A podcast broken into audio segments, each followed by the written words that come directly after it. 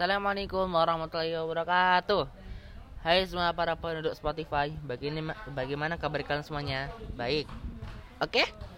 Di pagi ini saya akan membawakan podcast teks ulasan. Mungkin kalian sudah tahu buku apa yang akan saya ulas kali ini. Judulnya Guru Aini. Oh iya, perkenalkan nama saya Dani Sinwanfati Kalian bisa panggil dari saja.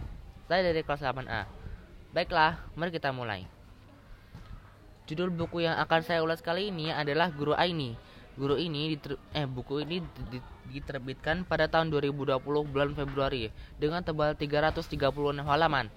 Pengarang buku ini dikarang oleh pengarang yang sangat terkenal di Indonesia yaitu Andrea Hirata dengan genre fiksi.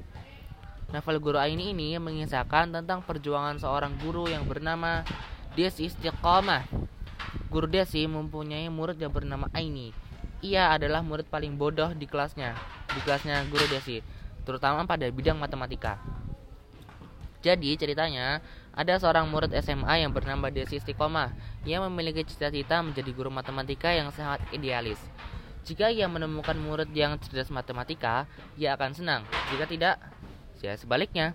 Belasan tahun guru Desi mengajar, ia akhirnya menemukan murid yang sangat unik. Mengapa? Aini adalah murid yang bodoh matematika. Suatu hari, ayahnya jatuh sakit dan dibawa ke tabib. Tabib bilang, penyakit ayahnya hanya bisa diobati dengan ilmu ke, ilmu kedokteran modern. Semenjak saat itu, Aini bertekad belajar kepada guru desa yang galak, yang terkenal galak, idealis, cerdas, cantik, dan muka macam preman. Bagaimana macam eh berbagai macam cobaan di luar ini, cacian, makian, dan omelan dari guru Desi. Bagian, pena, bagian paling menarik dari buku ini adalah saat Aini ini pindah kelas.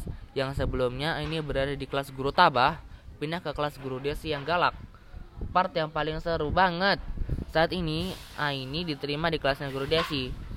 Setelah saya membaca buku ini, buku ini sang buku ini memiliki gaya bahasa yang menarik serta pembaca akan susah menebak alur berikutnya yang membuat pembaca penasaran dengan alur selanjutnya.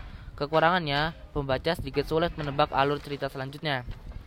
Buku ini sangat menarik untuk dibaca kalian. Jika kalian masih mempertanyakan arti belajar, bacalah buku ini. Jika kalian masih suka mengeluh saat bela saat belajar, bacalah buku ini. Sekian podcast dari saya, semoga kalian suka. Terima kasih. Assalamualaikum warahmatullahi wabarakatuh. Stop, yay.